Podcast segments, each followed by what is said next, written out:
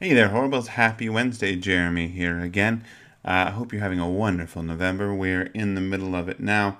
Uh, this week, make sure you tune in to hear our episode all about Nightbreed with the wonderful Joe Corallo. Uh, man, it's a queer, it's a queer, crazy movie, and it's a lot of fun. And we hope that you have fun with it and with us. Uh, Joe is an absolute ball to work with. And speaking of crazy queer movies. If you haven't listened to our episode on Ex Machina or seen Ex Machina, uh, that is one that we highly recommend. And boy, is it one that will mess with your head. So uh, definitely check that out and check out the episode from last week if you haven't already. Speaking of uh, checking out episodes, if you do have the ability to help us out on Patreon for five bucks a month, you get to check out the episodes a week early. So you could already be listening to us talk about Nightbreed and be anxiously awaiting the episode from the week after where we'll be talking about Suspiria. So that's just five bucks a month. You get them a week early. You get extra podcasts in there that are just for our Patreon users, including our reviews of the Fast and the Furious movies. It's a ton of fun. It doesn't cost you a lot. Uh, but if you can't do that, we fully understand. We would love it if you would rate and review us wherever you get your podcast and let your friends know about the podcast. Uh, we're still still a growing young podcast, and we appreciate any help we can get. Uh, this episode is uh, some excerpts from Promising Young Woman, where we are talking about sort of the great needle drops in that movie. A lot of the the music in that movie is really fantastic. So this is worth checking out. And if you haven't listened to that episode with Liana Kangas, it's really great, and you should check that one out as well. So I hope you enjoy it, and until next time, stay horrified.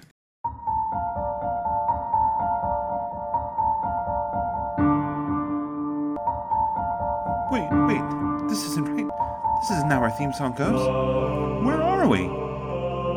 This is digressively horrified.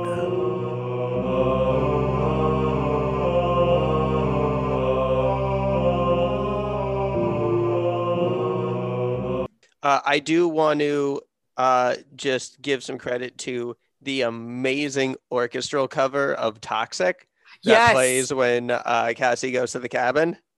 I've heard orchestral versions, not this version. This was fantastic. So like Um, slow and creeping and like Yeah. amazing. Fantastic uh soundtrack in this movie. Um, yeah, I, I feel like there was I couldn't exactly nail it down, but there's like a theme with a lot of the music they use about women like being lost in in love and sex and succumbing to a man or being you know lost in a relationship. Uh, there's also there's also a very squarely in this movie used paris hilton song which uh, emerald fennell apparently loves and i will always be against giving paris hilton um, that racist trash bag more attention. Um, but you know it is what it is. Alas. alas Um yeah, the uh the soundtrack and also the utilization of Night of the Hunter was really interesting. Um just that that callback where I I knew that it was a, a very important illusion. Um at first I didn't recognize the film that it was the I believe that was the film that they were watching on the uh um that the parents were watching. yeah they're they're watching night of the hunter and then they have the song from night of the hunter that shows up later in it Yeah. Which is so spooky and haunting. I love it. Um Yeah, some of the some of the needle drops in this movie are phenomenal. Um, that um, the name of that song that uh, hold on, I got to pull up the soundtrack here. Um, oh yeah, uh, talk- both. So they use uh, there's the toxic cover. There's the um, the fucking uh, the Wagner that they have in here. The the Yes. Prelude and Liebestod that they have in there uh, is whoa. Uh, Lullaby from Night of the Hunter, the the cover of Toxic, um, and the cover of It's Raining Men.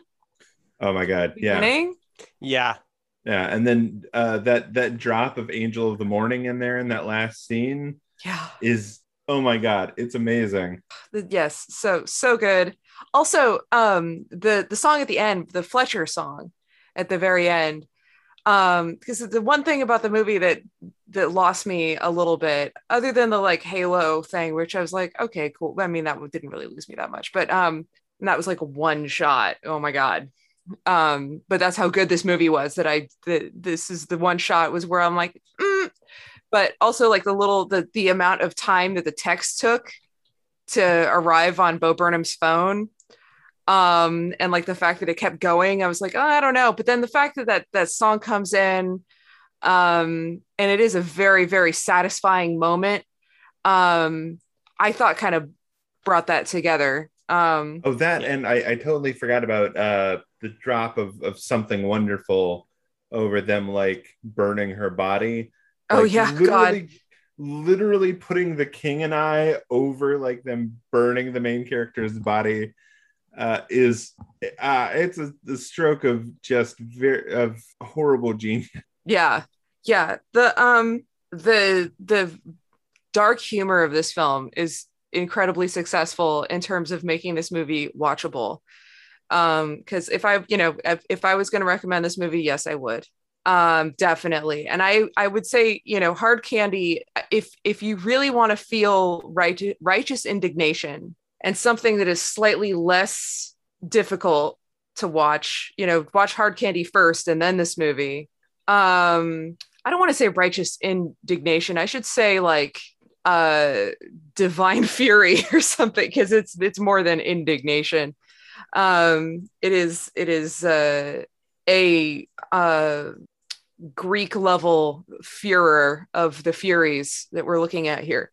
But Yeah, I think I think contrasting this and hard candy is interesting because hard candy she does like she she reiterates that we don't know what of anything she's told us about her is true. Like Yeah. we know next to nothing about you know this this character. Um and promising young woman Cassandra is so specific. Yeah. Like we know so much about her life and like how much of things have gone wrong and how much what she's doing is actively ruining her life um, through throughout the story, throughout her life, even before we pick it up in the and i think that that each film is successful for those specific decisions um Yeah. and i think that's why i would recommend it as sort of a companion piece to this um again you know it, i would then chase it with something really wholesome